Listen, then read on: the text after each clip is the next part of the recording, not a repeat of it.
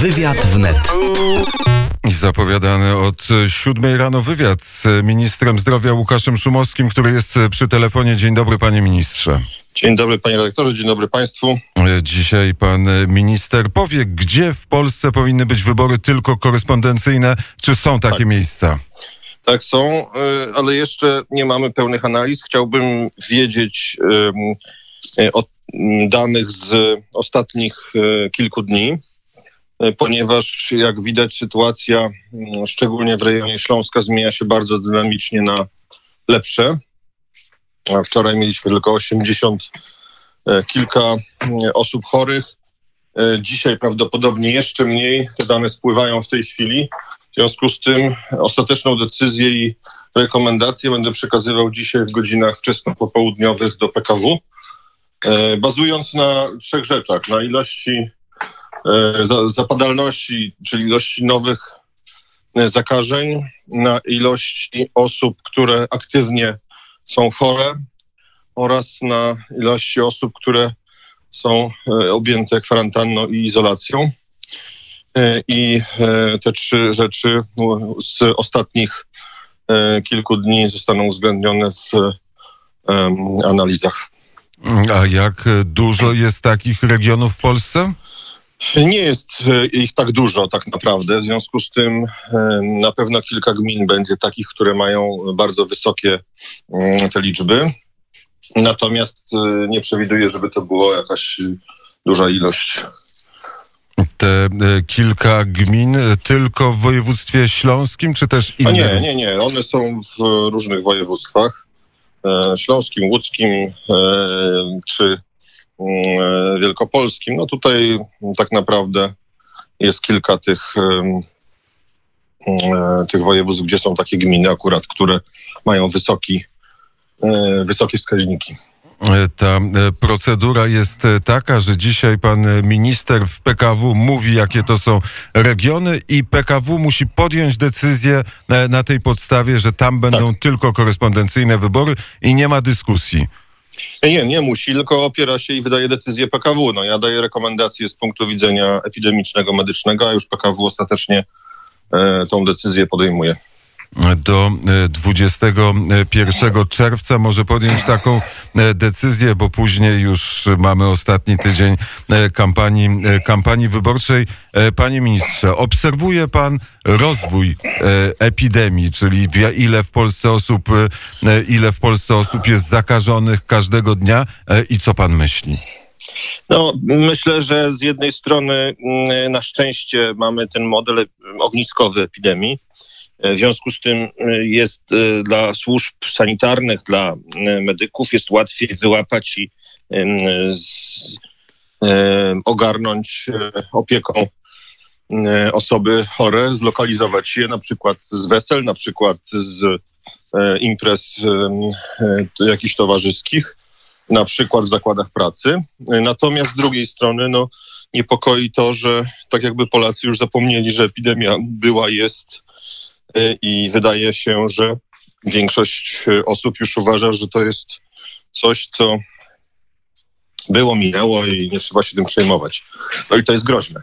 No. Jeśli tak będzie, to ludzie zaczną się zara- zarażać wzajemnie, no i w końcu będziemy mieli znowu wybuch e, epidemii. Mam nadzieję, że do tego nie dojdzie.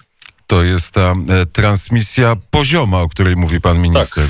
Tak, tak. No bo ognisko jest dosyć zlokalizowane, wiemy jakie są źródła, ale jeżeli nagle się okazuje, że w danym, właśnie w danej gminie, w danym powiecie, w danym województwie jest e, bardzo wiele osób, które przychodzą z objawami, które przychodzą chore i się okazuje, że nie mamy źródła, to znaczy, że gdzieś zarazili się z innych nieznanych nam mm, e, miejsc. No i to oznacza, że tych osób z wirusem może być więcej. No mam nadzieję, tak jak powiedziałem, mam nadzieję, że że do tego nie dojdzie, ale metodą na to, żeby utrzymać ten reżim jest trzymanie dystansu, jest e, noszenie maseczki w miejscach zamkniętych, jest pilnowanie się, dezynfekcja rąk. No takie proste rzeczy, ale one są skuteczne.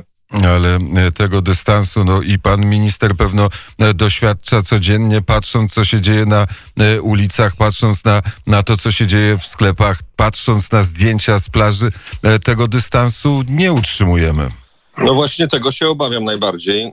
Mam nadzieję, że mm, no, jednak te informacje, które spływają, które e, pokazują, że mm, no, mamy na kolejnej imprezie zakażenia, że gdzieś z rajdu rowerowego zakażenia e, dadzą e, taki sygnał ludziom, halo, uwaga, jednak wróćmy do rozsądku, wróćmy do tego, że pilnujemy się i nie, nie lekceważymy zasad bezpieczeństwa. Ta transmisja pozioma to są sklepy, to są ulice, to są autobusy, tramwaje, metro?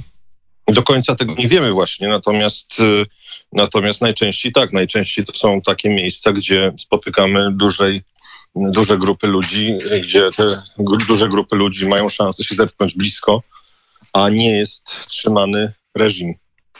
Czy e, nadal pan rozpoczyna pracę od e, raportu na temat e, pandemii, na temat koronawirusa? Najczęściej rano mamy zespół kryzysowy ministerstwa, który o tym raportuje, jakie są zakażenia, gdzie nowe ogniska, co robimy, jak wygląda sytuacja choćby z sanatoriami, które ruszyły, ile osób jest chętnych, ile osób zostało przebadanych. I co ciekawe, tutaj mamy bardzo interesujące dane, e, dlatego że jeżeli popatrzymy na mm, ilość osób, które zostały wymazane w drodze do sanatoriów, to jest ponad 2000 e, osób, 2300. To wśród tych wszystkich osób jest tylko 8 osób, które mają e, wirusa. To znaczy, że e, skutecznie chroniliśmy tych starszych, skutecznie chroniliśmy tych z chorobami, którzy są w grupie ryzyka, no bo jeżeli tylko 8 osób na 2300 ma wirusa, to znaczy, że e, ta grupa była dobrze odizolowana od chorych. A czy jest jakiś, e, jakaś myśl, ilu i jaki procent Polaków bezobjawowo, nie wiedząc o tym, e, przeszło już koronawirusa? No, to e, też pokazują tego typu przesiewy. Oczywiście w przestrzeni publicznej różni eksperci opowiadają się, że mamy jakieś e, astronomiczne liczby Y, chorych. No okazuje się, że potem, że jeżeli badamy w sposób taki aktywny, przesiewowy, nie ognisko, tylko ludzi, którzy jadą do sanatoriów, to na 2000 y, ponad pacjentów mamy 8 zakażonych. No to pokazuje, że tego wirusa tak dużo nie ma. E, jeżeli robimy badania serologiczne, no to okazuje się, że to jest procent, półtora, dwa procent osób, które w ogóle się zetknęła z wirusem i pytanie, ile z tych wyników jeszcze jest um, fałszywie dodatnich. W związku z tym e, wydaje się, że w Polsce nie mamy aż tak dużej liczby osób bezobjawowo chorujących. E, specyficzną grupą są na pewno górnicy. Bo? Bo myślę, że e, osoby zdrowe, osoby, które jednak mają bardzo dobrze funkcjonujące organizmy, zarażają się w ekstremalnych warunkach E, natomiast są na tyle zdrowe, że na tyle silne, że chorują w sposób e, bardzo skąpo objawowy. Na ile e, inne czynniki tam grają rolę, no to myślę, że wiele prac naukowych powstanie na ten temat w przyszłości, bo naukowcy mają co robić, między innymi e, pracują nad e, szczepionką e, w dzisiejszej Rzeczpospolitej. Pewno pana to ucieszy, ale pewno pan nie musi czytać Rzeczpospolitej, żeby o tym wiedzieć. Podobnie jak prezydent stoi dziś na stanowisku, że, że szczepionka powinna być na pewno dostępna za darmo najpierw dla seniorów. Pan się z tym zdaniem premiera i prezydenta Rzeczpospolitej zgadza. E, ja oczywiście uważam, że szczepionka powinna być dostępna e, w pierwszej kolejności dla grup ryzyka, czyli dla osób starszych, wielochorobowością, osoby z immunosupresją, pacjenci onkologiczni, oczywiście potem e, osoby z pozostałych grup, ale docelowo uważam, że szczepionka powinna być dostępna dla wszystkich. E, e, dla wszystkich dostępność, to znaczy dostępność odpłatna, czy dostępność finansowana? Nie, myślę, że będzie e, to szczepionka refundowana w jakimś stopniu. Jest to dosyć ekstremalna sytuacja, bo mamy w interesie całej Polski jest, aby maksymalna liczba osób została zaszczepiona, żeby wygasić transmisję tego, tego wirusa. W związku z tym, jeżeli tylko będzie szczepionka, jeżeli ona będzie dostępna, to będzie to kwestia tak naprawdę interesu społecznego, żeby ona była dostępna dla wszystkich. I, I, pytanie, które padło w debacie e, prezydenckiej, czy obowiązkowa? To jest pytanie, na które bardzo trudno odpowiedzieć na dzi dzisiaj, dlatego że nie wiemy, jakie są wyniki badań e, bezpieczeństwa. E, te szczepionki dopiero wchodzą w etap badań klinicznych, w związku z tym mówimy o czymś tak naprawdę, czego jeszcze nie ma i myślę, że te decyzje o tym, czy ona powinna być obowiązkowa, czy nie, powinny zostać podjęte w momencie, gdy już będziemy mieli całe kompendium wiedzy na temat tej szczepionki tej wiedzy e, jeszcze e, nie mamy. To jeszcze raz e, zacytuję premiera Mateusza Morawieckiego. Pan minister powiedział o tym, że oczywiście jest jakieś prawdopodobieństwo i jakieś niebezpieczeństwo, że ten czas epidemii, tej transmisji poziomej może wrócić, jeżeli nie będziemy zachowywać zasad bezpieczeństwa. Premier mówi o tym, że nawet jeśli tak tego nie, to nie jest cytat z premiera, ale że nie ma możliwości ponownego zamknięcia e, gospodarki. Tak jest, panie ministrze, czy jest taki... Tak, to, jest, to jest e, całkowicie zdanie prawdziwe. Moim zdaniem do pełnego lockdownu nie, nie ma takiej możliwości, bo nawet z punktu widzenia zdrowotnego, bo poumierałoby znacznie więcej ludzi na inne choroby wtedy niż na COVID. W związku z tym no musimy e, starać się doprowadzić do takiej sytuacji, kiedy nie będziemy mieli powodu do takiego działania. E, to e, jest możliwe i mamy nadzieję, że tak się stanie. Pan z kolei stoi przed trudnymi decyzjami, czy zamykać, czy już podjął pan decyzję, czy szpitale jednoimienne znikają już z horyzontu, czy jakieś już zniknęły? Nie, nie. Szpitale jednoimienne redukują liczbę łóżek dostępnych. No, siłą rzeczy jeżeli obłożenie na 11 tysięcy potencjalnych e, miejsc było na poziomie 1500-1600 osób, to musimy zredukować tą liczbę, żeby leczyć innych pacjentów tam, gdzie oni e, wcześniej byli leczeni. Więc redukujemy tą liczbę o połowę e, i będziemy patrzyli, co będzie dalej, bo mówię, no na jesieni niestety może być kolejna fala, kolejna duża grupa zakażeń. Bo to jest zgodne z jakimś naukowym twierdzeniem, czy to jest wróżba? Nie, nie, to jest y, zgodne z naukowym twierdzeniem y, części ekspertów. Oczywiście nie mamy pewności, bo nigdy ten wirus i ta epidemia nie była na świecie obecna na jesieni. Y, natomiast y, będziemy mieli na półkuli północnej epidemię grypy wtedy sezonowej, y, co oznacza, że y, ludzie będą przychodzili z objawami do szpitali, do przychodni będzie ich bardzo dużo, bo grypy sezonowej, przypominam, mamy czasami kilkaset tysięcy osób chorych. W związku z tym osoby, które mają wirusa COVID w tej grupie osób, które przychodzą i spotykają się na izbach przyjęć, w poczekalniach, będzie też pewna i on, mogą się zarażać wzajemnie. To jest taka obawa. Czyli to jest e, tak, że możemy wejść w świat pewnej wewnętrznej paranoi, bo każdy Katar i każda, e, każdy ból tak. gardła będziemy uznawali, a może tak. jest to ten niebezpieczny COVID.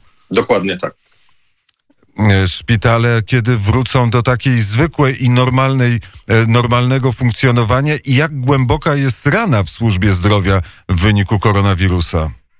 Szpitale już wracają do normalnego funkcjonowania. Przypominam, nigdy formalnie odgórnie one nie były zamknięte. Myśmy nigdy nie zamykali szpitali i one w większości już wracają. Część pacjentów jeszcze nie chce wracać do takiego normalnego trybu leczenia.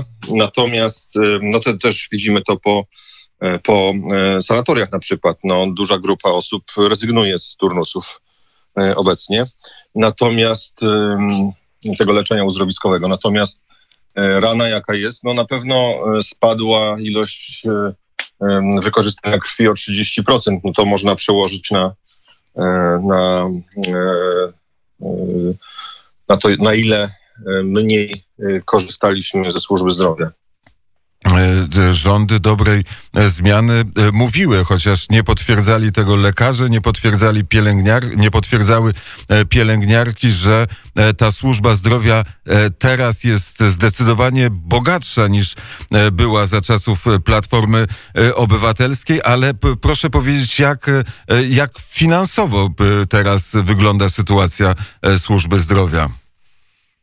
No na pewno będziemy mieli e, pewien e, mniejszy wpływ składki, e, ponieważ widzimy to już po mm, ściągalności składki przez do, składki do NFZ-u.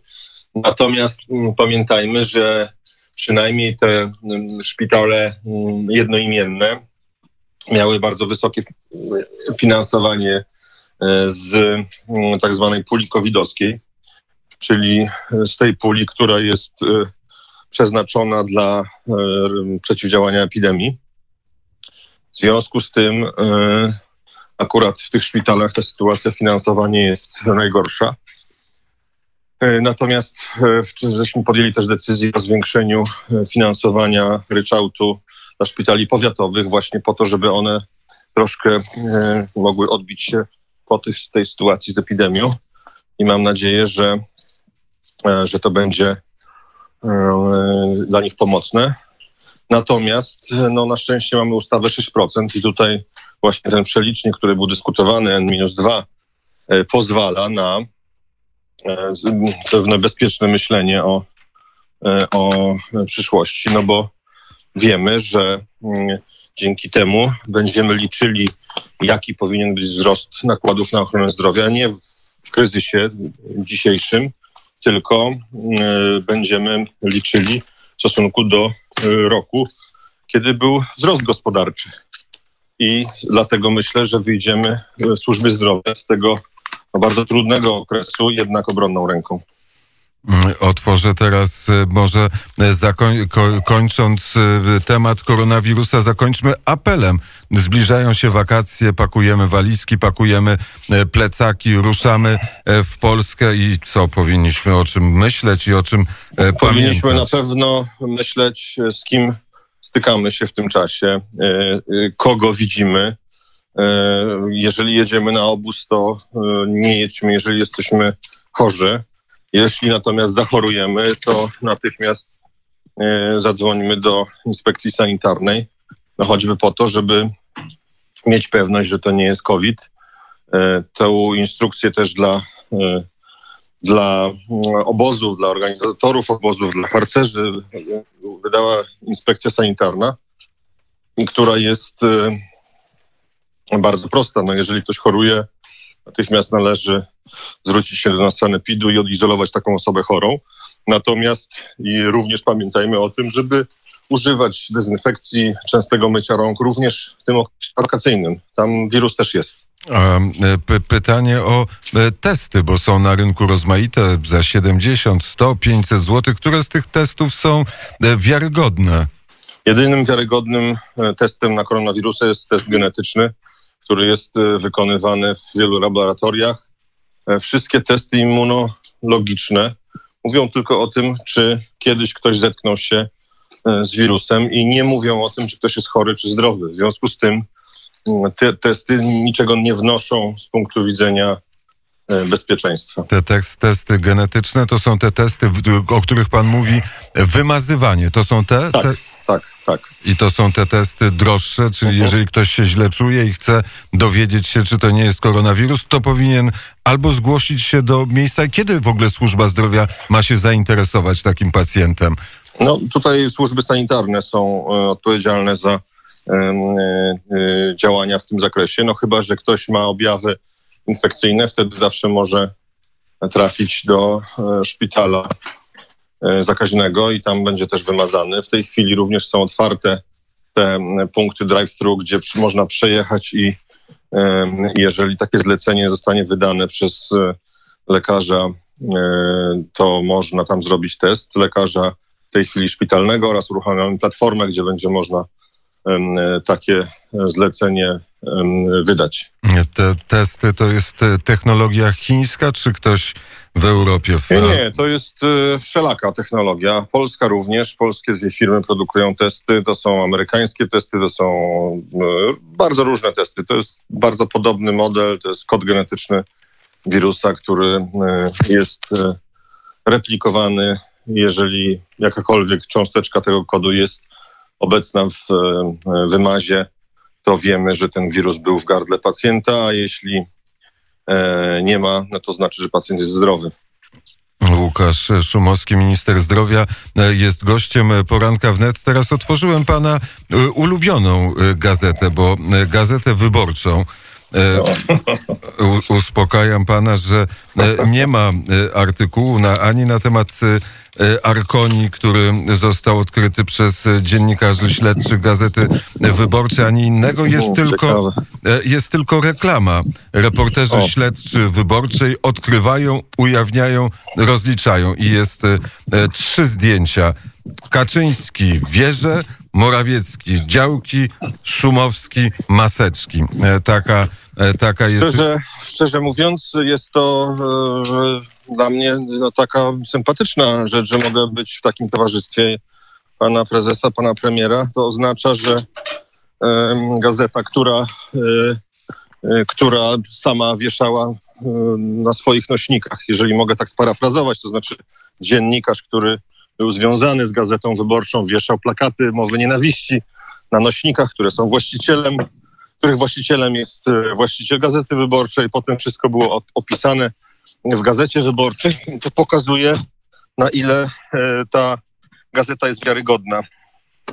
E, ostatni taki e, duży tekst w Gazecie Wyborczej, to krótko będę o tym dotyczył, po prostu tego, że ludzie mają swoich przyjaciół i razem z tymi przyjaciółmi coś w życiu robią. No dla Gazety Wyborczej to jest podejrzane, bo myślę, że uważają, że człowiek, który zaczyna funkcjonować w domenie publicznej, w, w polityce, powinien nie mieć przyjaciół, nie mieć znajomych, bo każda taka e, znajomość jest podejrzana.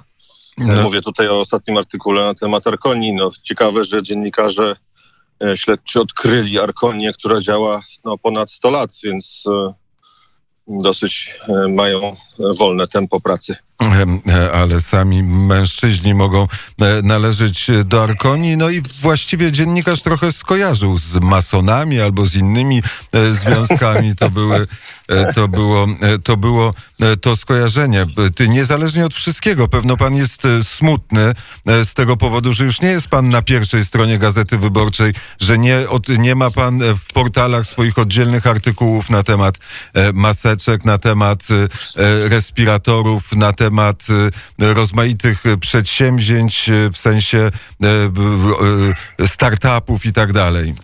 Znaczy, szczerze, ja już przestałem czytać w ogóle te produkcje Gazety Wyborczej. Tak jak powiedziałem, no w momencie, gdy się okazało, że to jest gazeta, która produkuje plakaty nienawiści, jest to rozwieszane przez dziennikarza znaczy gazeta produkuje, no dziennikarz związany z Gazetą Wyborczą, żeby była precyzyjna wypowiedź, produkuje te plakaty nienawiści, rozwiesza je na nośnikach Gazety Wyborczej, to oznaczało, że to jest kompletnie niewiarygodne źródło już i nie ma się tym co zastanawiać, co oni tam publikują. Zresztą ilość kłamstw, która była opublikowana, e, ilość sprostowań, którą musieliśmy wysyłać, nieopublikowanych zresztą, żeby była jasność, no przekraczała w ogóle jakieś ilości sensowne. W związku z tym, e, w związku z tym, e, no tak naprawdę mm, no przestaliśmy się zajmować różnymi innymi rzeczami, tylko musieliśmy prostować, prostować kłamstwa wyborczej. Mam nadzieję, że no, kiedyś te sprostowania się pojawią. A, bo się e, do tego wszystkiego e, nie, e, nie, nie, po, nie pojawiają. Widział pan pewno sondaż zaufania Polaków. Jest no pan właśnie. nadal na pierwszym miejscu. To jakaś jest nagroda pocieszenia. Znaczy, to raczej jest dla mnie niepokojące, bo powiem szczerze, że oczywiście cieszy mnie to, że ludzie mi ufają nadal, ale ja zawsze powtarzałem, no rankingi wszelakie, plebiscyty, wszystkie tego typu działania popularności, niepopularności, niewiele zmienia w pracy i w życiu człowieka, a wnosi pewien e, element e, tylko niepotrzebnej sensacji. Ja nie zmieniłem swojej pracy niezależnie od tego, czy e, miałem popularność, czy nie miałem popularności. Tak samo pracowałem. A to, czy ten ranking jest taki, czy inny, to już jest zupełnie co innego. Czy miał pan taki moment, na przykład, kiedy słyszał pan e, w Sejmie to wszystko, co mówi opozycja, albo czytał te artykuły, kiedy pan myślał sobie, mam dość, jestem profesorem medycyny, jestem... Oczywiście. To było no, częsta mm, moja myśl. No, jeżeli człowiek wstaje i zastanawia się, ile będzie artykułów kłamliwych, żeby była jasność, ale które się pojawiają w przestrzeni medialnej, publicznej, o- obrzucające błotem i mnie, i rodzinę, i wszystkich, no to, no to nie jest to sympatyczne i miłe. Zawsze się wtedy zastanawiałem, no po co mi to było. Miałem wygodne życie, nieźle zarabiałem, funkcjonowałem jako szef e, dużej kliniki, e, bardzo ciekawa praca. No potem na szczęście no, przychodziła myśl, no może jednak udało się coś dobrego zrobić, może jednak udało się tą Polskę przeprowadzić w taki sposób, że nie było Hiszpanii, Francji i dziesiątek tysięcy zgonów i, śmierci ludzi, że nie trzeba było zostawiać umierających ludzi w domach e, opieki e, na pastwę samotności. No więc na pewno gdzieś e, ten element jasny też jest. Chciałby pan, żeby pan Rafał Trzaskowski został prezydentem Rzeczpospolitej? Nie, dlatego że uważam, że czas dramatycznego kryzysu, który nas czeka, to jest czas, który potrzebny jest e, bardzo ścisła i dobra współpraca prezydenta i e, rządu i e, tutaj na pewno gwarancję taką daje pan prezydent e, Duda. E, Więc e, uważam, że e, ta filozofia totalnego weta, totalnej mm, e, negacji, którą widzimy ze strony Senatu w tej chwili, jakby była jeszcze po stronie prezydenta Rzeczypospolitej, no to mm, działania związane z ratowaniem miejsc pracy, z ratowaniem e, gospodarki, no byłyby niezwykle trudne. Denerwuje się pan, patrząc na to, co dzieje się e, na scenie politycznej, czyli wyborami prezydenckimi? Nie, nie specjalnie się denerwuję. No wierzę w to, że ciężka praca tutaj pana prezydenta przyniesie efekty. Bardzo.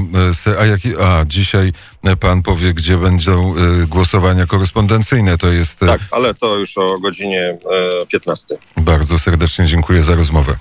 Pozdrawiam. Łukasz Szumowski, minister zdrowia, był gościem poranka wnet.